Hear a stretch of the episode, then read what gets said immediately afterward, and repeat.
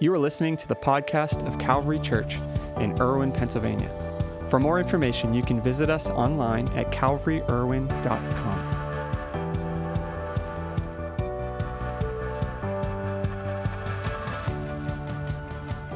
Well, good morning, Calvary. If I have never had the chance to meet you yet, my name is Michael, and I serve as one of the pastors on staff here at Calvary.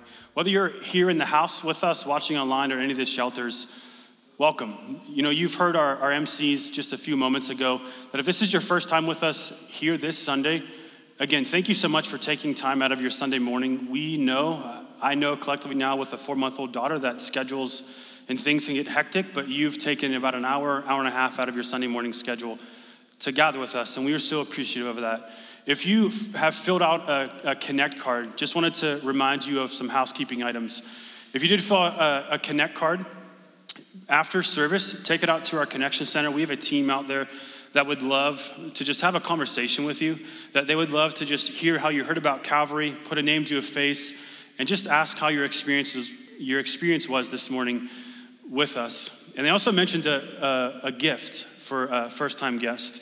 And the gift today is going to be our book of the month, which is Becoming a True Spiritual Community, which looks like this. That is available at our Connection Center, free for you if you're a first time guest with us. If this is not your first Sunday with us, it is also available to purchase at our cafe for 10 bucks. Amazon's 15, ours is 10 in the house.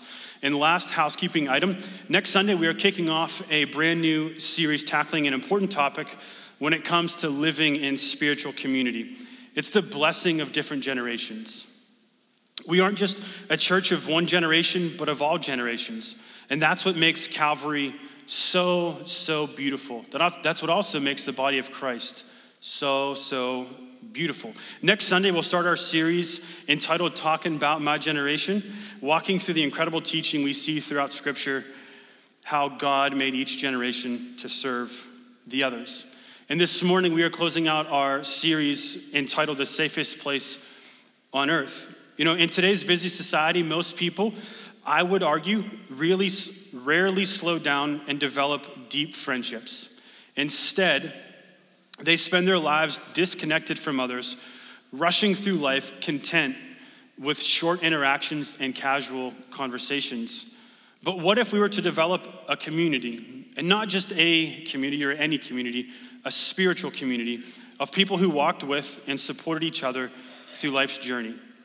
And I would argue that that would be the safest place on earth. And this morning is a, a little bit different approach for me, uh, being up on this platform. I'm going to try to sit all morning with you and just have a conversation uh, around spiritual community being worth the risk.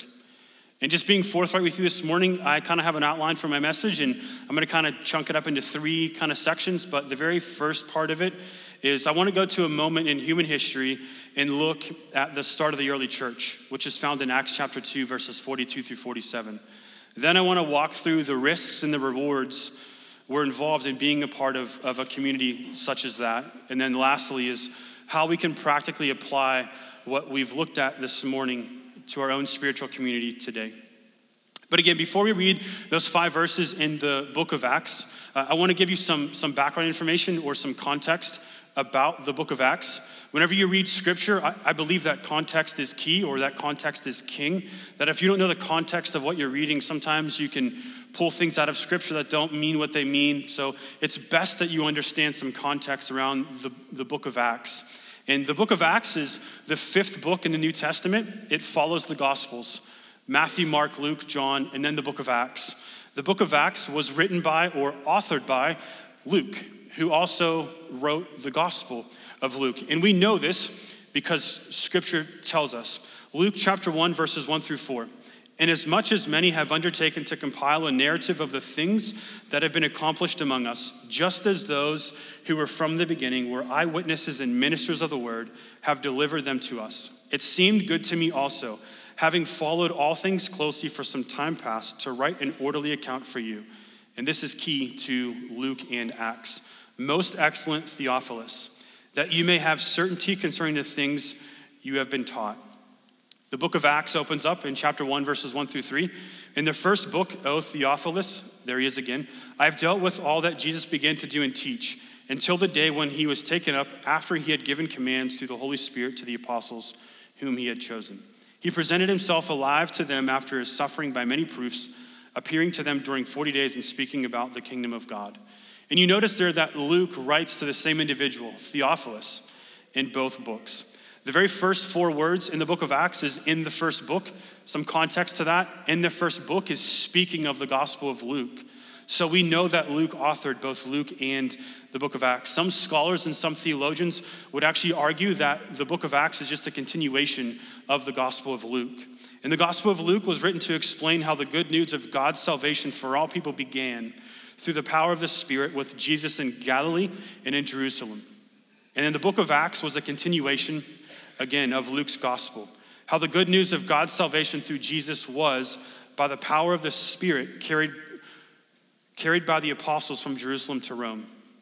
And again, we'll be jumping into the biblical narrative this morning, Acts chapter 2, verses 42 through 47. And again, just to give you some context around just those verses, I just want to kind of fill you in from Acts chapter 1 until Acts chapter 2, verses uh, chapter 2, verse 41. There's some pivotal and, and really key moments that happened in about a chapter and a half. Jesus has already ascended into heaven. That's you see that in the opening verses of the book of Acts. That the 120 were waiting on the promise of the Holy Spirit in the upper room. The day of Pentecost had arrived. The Holy Spirit fell on the 120 in the upper room. They were filled with the Spirit. Peter gave an incredible sermon at Pentecost, and about 3,000 were added to the church that day. And as we open God's word this morning, I'm going to ask all of us to stand. Uh, I read out of the ESV translation, so that is the English Standard Version. If you have a hardback Bible with you this morning, or if you have a, a smart device, whether that's iPhone, Android, whatever the case may be, uh, if you want to open the YouVersion Bible app to Acts chapter 2, verses 42 through 47, whatever translation you read out of, whatever you best understand, uh, I would encourage you to stick with that. But I'm out of the ESV. And God's word this morning says this And they devoted themselves to the apostles' teaching and the fellowship, to the breaking of bread and the prayers. And awe came upon every soul, and many wonders and signs were being done through the apostles. And all who believed were together and had all things in common. And they were selling their possessions and belongings and distributing the proceeds to all as any had need. And day by day, attending the temple together and breaking bread in their homes, they received their food with glad and generous hearts praising God and having favor with all people. And the Lord added to their number day by day those who are being saved. Before you're seated, would you pray with me this morning? Heavenly Father, we thank you so much for uh, another opportunity to gather. God, we thank you for another opportunity to, to hear from your word. God, not to hear from me this morning, but to hear from you. Holy Spirit, I ask that if there are anything, if there's anything in me that is standing in the way, God, I ask that you remove it in this moment that people can see Jesus upon this platform and not Michael, that they can hear from you directly and not Michael's words, not Michael's thoughts or desires. God, in this moment, I'm asking that it's less of me and more of you. God, I, again, I thank you for the opportunity to open your word. God, we ask that as your word is opened and communicated and proclaimed this morning, God, we ask that you challenge, that you change, and for some, that, that you convict. God, help us to leave this morning different than when we came in. It is for your glory. In Jesus' name, amen. You guys can be seated this morning.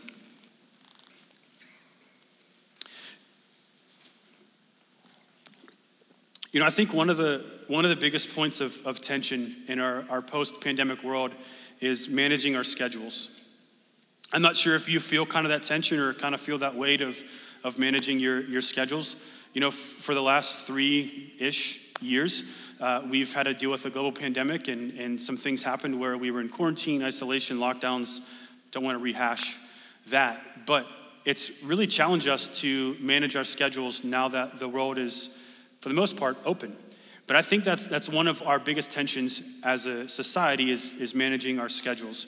You know, we have so much jam packed into a 24 hour day, a seven day week, a 30 ish give or take some months, and 12 months in a year. And if we were to step back and realize how much, and I say this stuff, that we have packed into our schedules, it might make us reevaluate how we prioritize time and not live in the urgent. Just to give you some statistics on time, there's 8,760 hours in a calendar year. That might seem like a lot of hours, but the two biggest factors that play into that are work. Work, uh, a normal full time job is 40 hours a week. Some work less, some work more, but on average, people work about 2,080 hours a week in your job. Sleep is another big factor into your calendar year. They say on average it's anywhere from 2,000 to about 2,600 hours in a year. Having a four month old, my wife and I don't get that much sleep anymore, but uh, that's about average, is about 2,000 to 2,600. And if you add that up, if you add your work and your sleep up, that's pretty much half of your calendar year already in work and sleep. That's pretty crazy.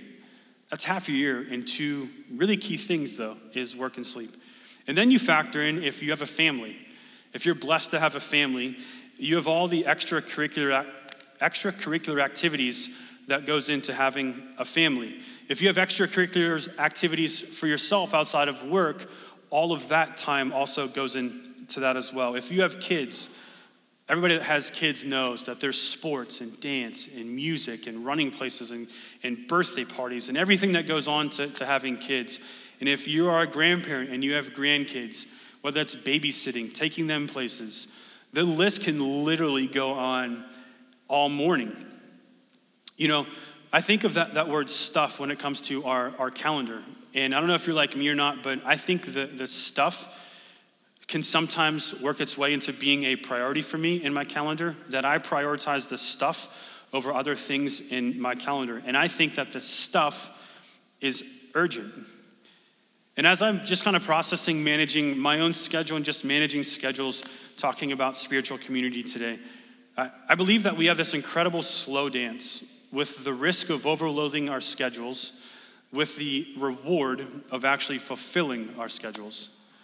Like we have this balance and this tension and this dance, per se, of we have this risk of cramming everything into our schedules as much as we possibly can, and the reward of it of actually completing or fulfilling our entire schedules. Like if we accomplish everything that is on our schedules, we've kind of achieved human bliss. Like we've we've kind of made it. Like we've checked all the boxes of our day, of our week, of our month, of our year, whatever the case may be. Like we've hit all those boxes. You know, in, in my own personal life, I've kind of had to reconcile with this, but uh, I'm not the greatest at being organized, just being uh, upfront with you. My wife is the organized person in, in our marriage. But when it comes to my own schedule, I've, I've kind of had this thought if I work from this time to this time and I leave at this time and don't hit any red lights and I, I don't hit any traffic, then I'll make it home for this, and then this can happen. I don't know if you've ever experienced that in your own life, or you know, you can kind of apply that to any situation that you're walking through. But at the end of the day, with all of our schedules being jam-packed, we are exhausted. We don't have the physical energy to do anything extra or meaningful. We don't have the mental or emotional capacity to sit and listen with someone who's going through something difficult, or the spiritual capacity to pursue something that is messy, to pursue something that is painful, discouraging, confusing, maybe even experience gossip, draws out our biggest fears, and for some of us, scares us to death.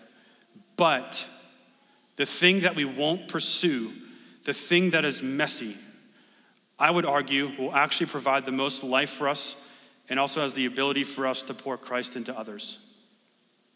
I say all of that not to discourage you this morning, but I actually say all of that to encourage you this morning that you aren't alone that I'm not alone in this journey of figuring out how to develop and foster a healthy, deep, and vibrant spiritual community around you that knows you, that knows your biggest fears, that knows your biggest hangups, your biggest successes, your biggest joys, and everything in between. You know, my personality type is to try to live full of transparency and full of authenticity. So I'm going to have one of those moments with you here this morning. You know, as, as a pastor, as a staff pastor at a local church, this is one of the biggest challenges that I face personally. Developing and finding true spiritual community inside and outside of Calvary. You know, no one could have ever fully prepared me for my first year of full time ministry. No book, no podcast, no YouTube channel, no pastor, no leader. No one could have prepared me. It was one of the most isolating and difficult years of my life. You know, I had, I had to manage as, as a staff pastor the risk of allowing my schedule to rule my life and live in the urgent. I need to do this and I need to do that this needs done. I need to say yes to this. Again, my personality by nature, I'm a people pleaser. I don't know if anybody's with me this morning, but as a people pleaser, I feel like I need to say yes to literally everything. And just a little insider tip Sunday comes every week. It's a big thing that happens for us every single week.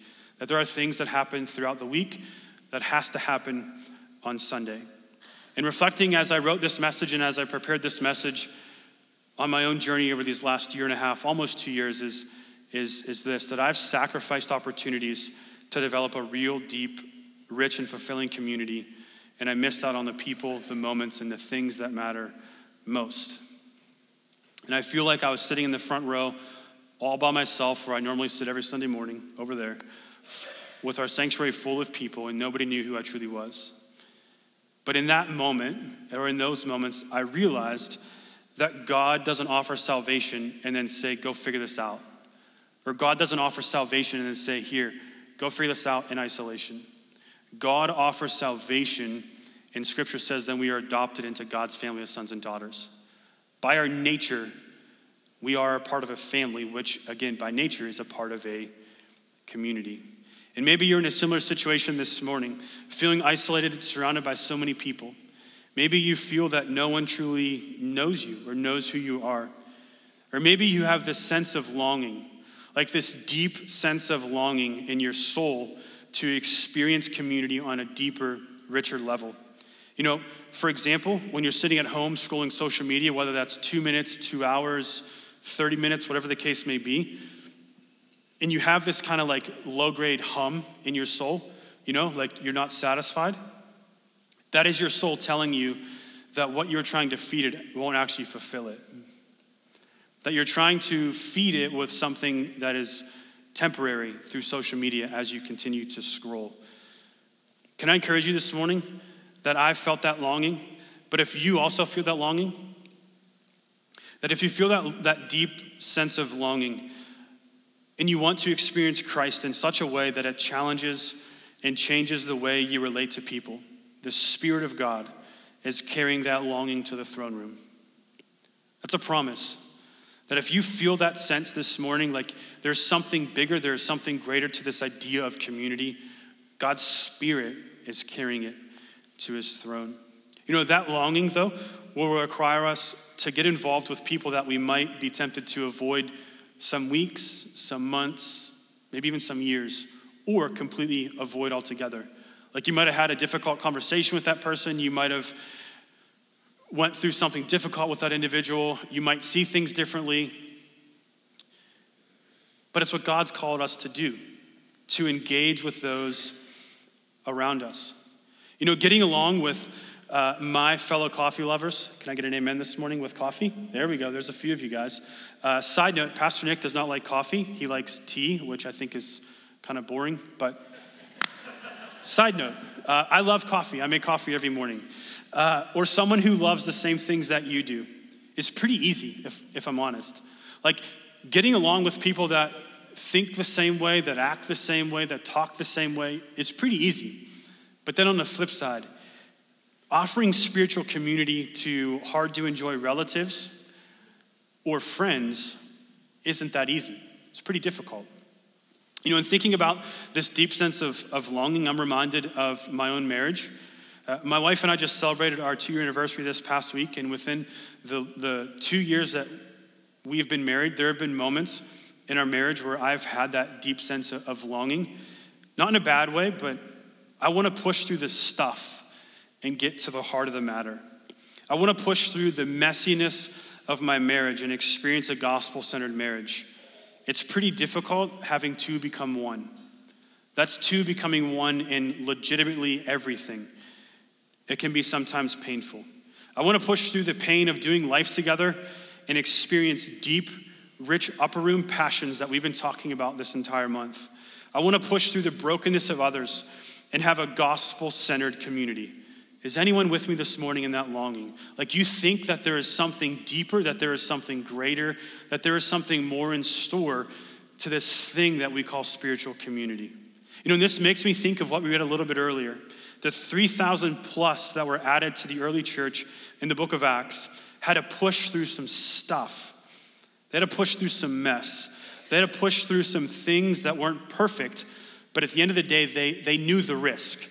And I'm going to read those verses again to you this morning. Acts chapter 2, verses 42 through 47 says this And they devoted themselves to the apostles' teaching and the fellowship, to the breaking of bread and the prayers. And awe came upon every soul, and many wonders and signs were being done through the apostles. And all who believed were together and had all things in common. And they were selling their possessions and belongings and distributing the proceeds to all as any had need. And day by day, attending the temple together and breaking bread in their homes, they received their food with glad and generous hearts, praising God and having favor with all the people. And the Lord added to their number day by day those who were being saved. You know, again, those 3,000 people right before this that were added to the early church after Peter gave his sermon at Pentecost, I'm sure that there were people who didn't get along with each other, that there were people, I'm sure, that didn't agree with each other even throughout the start of the early church. I'm sure that those people, they had schedules and lives and livelihoods and work pre sermons, pre Peter's sermon at Pentecost.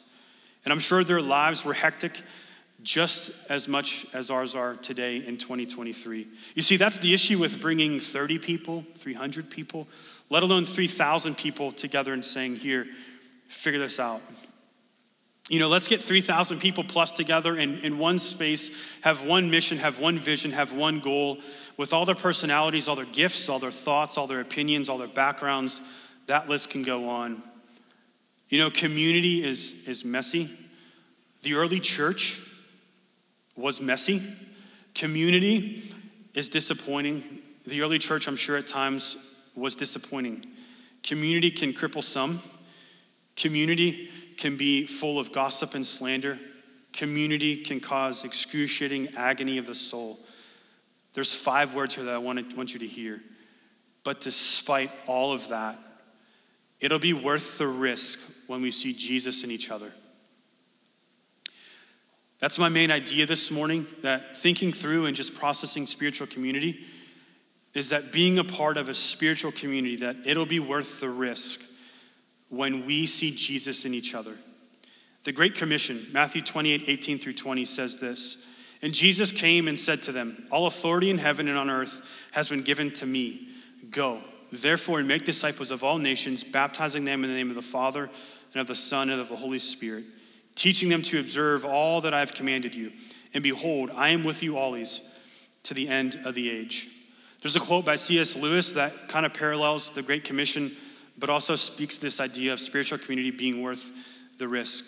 And it says this He works on us in all sorts of ways, but above all, He works on us through each other. Men are mirrors or carriers of Christ to other men. Usually it is those who know him that bring him to others. That is why the church, the whole body of Christians showing him to one another, is so important. It is so easy to think that the church has a lot of different objects education, buildings, missions, holding services. The church exists for no other purpose but to draw men into Christ, to make them little Christs. If they are not doing that, all the cathedrals, clergy, missions, sermons, even the Bible itself are simply a waste of time. God became man for no other purpose. It is even doubtful, you know, whether the whole universe was created for any other purpose. I absolutely love that quote. That's a pretty lengthy quote by C.S. Lewis, but I think, again, it, it speaks to this idea that spiritual community is worth the risk because we have the ability to show each other Christ and be shown Christ from others. Period. You know, when we have been given a difficult diagnosis of a terminal illness, a loved one passed away, we can't seem to find a perfect someone, a job falls through that we were expecting to receive, our financial situation takes an unexpected turn, and now we can't pay our bills or can't provide for ourselves or our families. You know, in those moments, you've probably prayed or, or, or we've collectively prayed and we've prayed and we've prayed and we've prayed and we've believed God to heal that individual, to take away that illness, to bring someone into our life or provide that job. And it turns out the complete opposite of what we prayed for. In those moments, For some, that can rock us to our core. You know, those are moments where some of us might retreat from life and say, I just can't anymore. I've never signed up for this life, or I've never signed up to experience this, or I've never signed up to experience that, or God, I thought X was the outcome, or God, I thought Y was the outcome. Maybe those are moments where you would rather curl up in a ball on the couch and not deal with life anymore. And maybe this morning you're in one of those moments right now. I wholeheartedly believe that in those moments, that's what spiritual community is for having mature believers in your life to draw out those upper room passions and desires in each other that we've been talking about this entire month the passion to obey, the passion to grow, the passion to worship. All of those passions that we can draw out of each other. We can encourage each other in God's word. We can encourage each other in worship. We can encourage each other in obedience. We can encourage each other in community. We can show each other the gospel, and in doing that, we also in turn get to experience the gospel in a fresh, new way. Galatians 6, 1 through 2 says this Brothers, if anyone is caught in any transgression, you who are spiritual should restore him in a spirit of gentleness. Keep watch on yourself, lest you too be tempted. Bear one another's, bear one another's burdens, and so fulfill the law of Christ. You know, when I look at the early church, and read those verses, I noticed that the church wasn't solely focused on the spiritual health or the spiritual needs of the early believers, but they also had a focus on the practical needs of the early believers, the financial needs, meeting not just spiritual, but other needs as well. And you know, me sitting up here on this chair or on this platform this morning, just talking about spiritual community can be pretty easy, or it's easier said than done. But looking at the early church, I believe that those five verses show us a picture of how to practically be a part of a spiritual community and how to have a healthy spiritual community that I want to share with you this morning. And the very first one that I've noticed in that is this that a desire to know Christ. That a spiritual community has to have a desire to know Christ. You know, Acts chapter 2, verse 42 starts with the word and. And when I see the word and at the beginning of a sentence, I usually want to know why that word is there and what comes before that word and. Verse 42 And they devoted themselves to the apostles' teaching. Well, what did the apostles teach? Uh, that's a great question, and a question that you should ask yourself when you open God's word. Well, look at what Peter taught in, the, in his Pentecost sermon. He taught Jesus. He taught who he was, he taught what he did, he taught what it means. He taught how he was the great and final revelation of God and God's will and God's salvation. Just as I read a few minutes ago, when Jesus left this earth, he said to the apostles, Go into the world and make disciples, teaching them that all I have commanded you. That's what the early church was doing after Pentecost. And just as the 3,000 plus followers were in the early church, there has to be a desire and a commitment to grow as a follower of Christ. You know, as we think about community, this starts with a commitment to grow in the knowledge of God, with spiritual growth coming from the application of this knowledge. Acts chapter 2, verse 42 And they devoted themselves to the apostles' teaching and the fellowship, to the breaking of bread and the prayers. Acts 2:46. And day by day, attending the temple together and breaking bread in their homes, they received their food with glad and generous hearts. In verse 46, there's implied teaching there that they attended the temple together. They, attempt, they attended together being taught something. There's implied teaching in verse 46. Acts chapter 4, verse 33 With great power, the apostles continued to testify to the resurrection of the Lord Jesus. A desire to, gr- to grow spiritually must be present in a spiritual community as the starting point of a spiritual community. Without it, you're just hanging out. You're no different than any other group of people that gather. It might be a little harsh, but being a part of a spiritual community, you have to have, first and foremost, a desire to know Christ on a deeper level. Number two is fellowship. Number two is fellowship. You know, if you look at these five verses in the book of Acts, you might understand that fellowship has two aspects to it. As you read or understand the word fellowship, I just want to talk to you uh, about those two aspects. Number one is, is proximity, is proximity, literally being together. Verse 42 they devoted themselves to the apostles' teaching and the fellowship.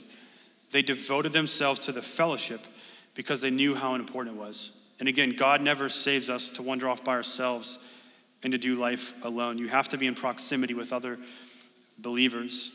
You know, and practically speaking, maybe you've experienced this. Maybe you have a childhood friend or a, a best friend that you have currently or maybe had for generations and through life circumstances or through things happening that that friend or you moved away from each other and you weren't in close proximity anymore your relationship your, your dynamics your conversations they've changed you know and again for my own life with my own marriage i have to be in close proximity to my wife to better understand her to love her to serve her to know her to care for her and the same rings true in your life with your friendships, with your relationship with your community. You need to be in close proximity to them, to know them, to serve them, to care for them, and to love them. And the second piece of, of fellowship is frequency, being together often. Verse 46 And day by day, attending the temple together and breaking bread in their homes, they received their food with glad and generous hearts. And again, the believers met day by day. It was more than just gathering or, or getting together. It was a partnership for the purposes of the church and a sharing with the Father and His Son. Fellowship can't happen unless we're hanging out, doing life together, and doing it frequently. Just a question to propose to you this morning, as, as a question that I've also thought through my, on my own journey, is this Is it enough to just meet with people on Sunday mornings for an hour or an hour and a half and expect to develop a true spiritual community? Is that enough time in your week? Whenever we talked about it before, as your schedule gets hectic throughout the week, is it enough for you to have an hour or an hour and a half on Sunday mornings to develop a true spiritual community? You know, one of the rhythms that, that I've tried to adopt in my own personal life is to meet with one of my friends every week, so one friend a week. You know, that's for coffee, lunch, whatever the case may be, whether it's a phone call, a long strand of, of texts. Your community doesn't need to be 30, doesn't need to be 20, doesn't need to be 10. It can be three, it can be five, it can be whatever you are comfortable with having a part of your spiritual community. And for me, I have four. I have four people that I would call my spiritual community. You know, and it's not easy developing that spiritual community. It's going to be messy. I have my own thoughts about things. That person has their own thoughts about things. They have their own opinions. I have my own opinions. I have my own background in, in history, my upbringing, and, and they have the same as well. But we collectively have made a choice that we want to be uncomfortable because we, we know the risk of it, that we can see Jesus in each other. And as the worship team would come this morning, the last thing that we see in the early church so we have a desire to know Christ. The second is fellowship. And the last one this is my favorite. I'm a little biased, but it's sharing meals together. Sharing meals together. Acts 2:42 says this, and they devoted themselves to the apostles' teaching and the fellowship, to the breaking of bread and the prayers. Verse 46, and day by day attending the temple together and breaking bread in their homes, they received their food with glad and generous hearts. You know, some scholars in those two verses would, would argue that the breaking of bread is just speaking of communion on the other side, some scholars would also argue that it's communion and sharing meals together. Uh, I would argue, and I would believe that it's both communion and sharing meals together. You know, if, if we are to model our lives after Jesus, just look at Jesus' ministry. He was constantly reclining at table with those who are difficult to get along with the sinners, the tax collectors, the people that would that culture would despise. And I would also argue that our current culture would also despise. But Jesus sat with them and he knew the risk of being in that community. You know, I've made this statement before on this platform, and it's this that the gospel is Jesus eating good food with bad people. Is Jesus eating good food with bad people? You know, eating food, you're usually gathering around a table, usually in chairs or stools, like I'm in this morning. And this statement is true. You can't know someone if you don't sit with them. that you can't know someone if you don't sit with them. And something that I'm trying to develop currently for my own spiritual community is something that I've heard this past week. These are not my questions, just want to preface, but I think this is so rich. I think it, it's, it's biblical. I think there's such health and vibrancy in these three questions around food. In the three questions this morning, that if you are part of a spiritual community, to ask your spiritual community, it doesn't need to be straight out, forthright, these questions, but along the lines of these. The first question is this is, is how are you feeding your spirit? How are you feeding your spirit? In essence, what are you reading? What are you listening to, whether that's a, a podcast, an, an audiobook? What are you watching, whether that's a YouTube video, whether that's TV, whether that's movies? Something in culture is always feeding our spirit. But I'm going to ask you, what are you feeding your spirit to be like point one, a desire to know more, to know Christ more? The second question is, is how are you feeding others? How are you feeding others? In essence, is what are you sharing with others that is encouraging them in their personal walk with Jesus? What we've been talking about this, this entire month is how are you helping others reach those upper room passions? How are you feeding others? And lastly, this might be a little awkward. It's awkward for me, but how are you feeding your flesh? In essence, confessing your sins. That's a pretty weighty statement, confessing your sins. But how did you feed your flesh this week? You know, for me, for an example, it could have been I spent too much money, or I didn't stick to our budget. I didn't serve or love my wife in the way that I should have this past week. Whatever the case may be, if you confess that to your spiritual community, there will be health, there will be vibrancy, there will be a gospel centered community. You know, and when I think of those three things a desire to know Christ, fellowship, and sharing meals together, the early church wasn't perfect in, in every sense, but they had those three things down pat. And they also knew the risk. And they knew the truth that it'll be worth the risk when they see Jesus in each other. You know, and this idea of, of risk, I, I don't just want to speak of it from an emotional or a, a mental standpoint, I also want to speak of it from an actual physical standpoint. The disciples and the early church leaders, they had a legitimate risk of being a part of this community. You know, the same Roman Empire that crucified Jesus or had Jesus crucified was also hunting them down. They legitimately had a fear for their lives at some points. You know, their livelihoods pre Jesus, they couldn't go back to that. Saul of Tarsus, who later became the Apostle Paul, before he became the Apostle Paul, would also do that. He would hunt, he would imprison, he would sometimes kill people of the way or following Jesus. Like they had a legitimate risk of being a part of this spiritual community. And at the end of the day, they, they risked their lives. You can study church history. The, the disciples, all of them were martyred to some extent. Andrew was crucified. Paul and Peter were both martyred around 66 AD. Paul was beheaded and Peter was crucified upside down. Peter didn't even want to be crucified like Jesus, he wanted to be crucified upside down. Thomas was pierced by spears. James, the son of Zebedee, was executed. And you can read the entire list of how the 12 disciples lost their lives. They risked their lives for the sake of the gospel and for, for the sake of a spiritual community. And today, this might seem harsh, and I'm sorry if it does, but there is love in this statement. That they risk their lives, and most of us and some of us, we just risk being uncomfortable to not be a part of a spiritual community. We just risk being afraid of, fill in that blank. We risk being known to be a part of a spiritual community. We risk being hurt. We risk missing our sporting events throughout the week. Like some might have it on their calendar for football season or hockey season or baseball season.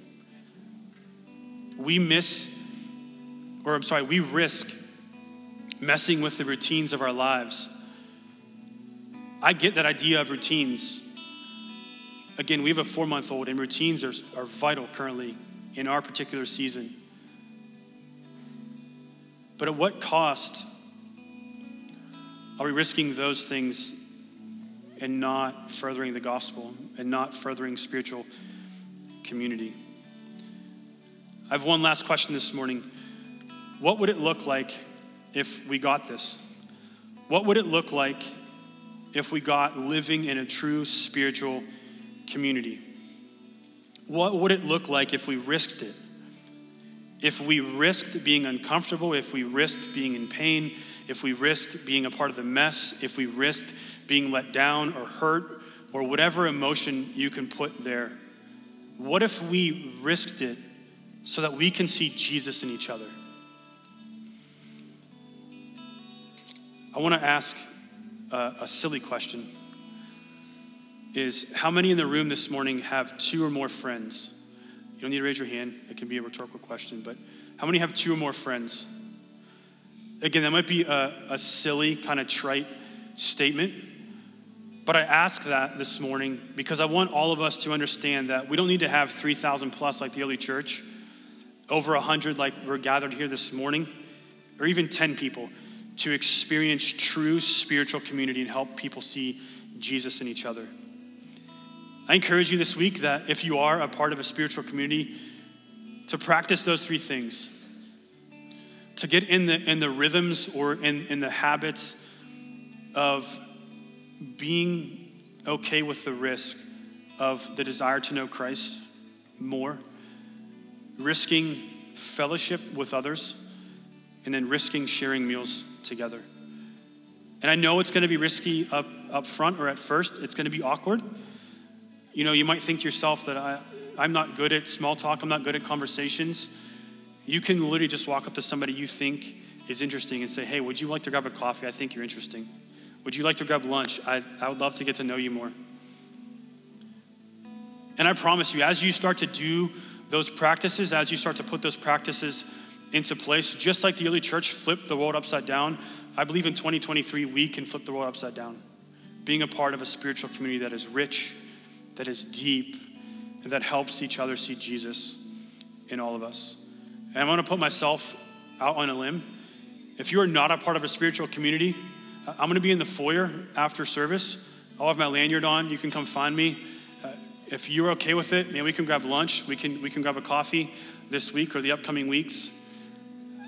I would just encourage all of us to just reevaluate our own spiritual community. Because at the end of the day, this spiritual community that you are connected to, that you are a part of, is worth the risk. Would you pray with me this morning?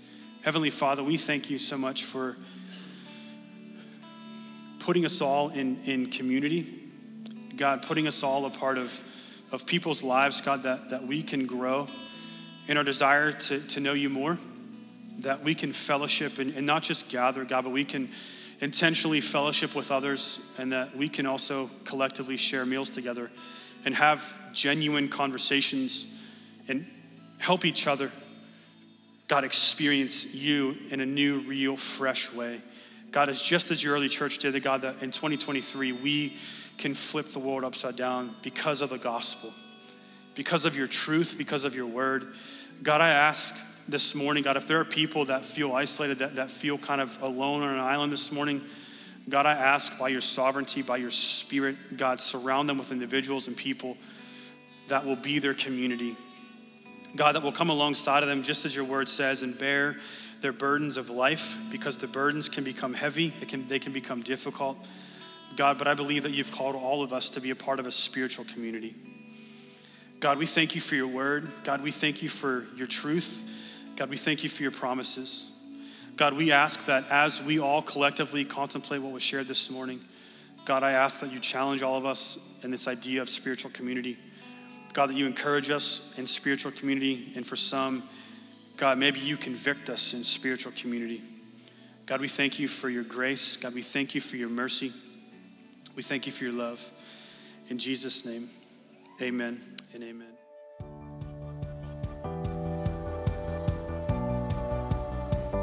This is Pastor Nick Pohl, the lead pastor at Calvary. We're so glad you joined us for today's podcast.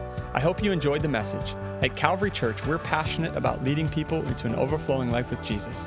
We would love the opportunity to connect with you on your faith journey and hear what God is doing in your life or join you in prayer for any needs you might have. You can visit us online at calvaryirwin.com or send us an email at info at calvaryirwin.com. On our website, you'll find previous week's messages, a list of upcoming events, as well as resources designed to help you take those next steps on your journey of faith. See you next week, and may the Lord bless you and keep you. May he make his face shine on you and be gracious to you. May the Lord turn his face toward you and give you peace.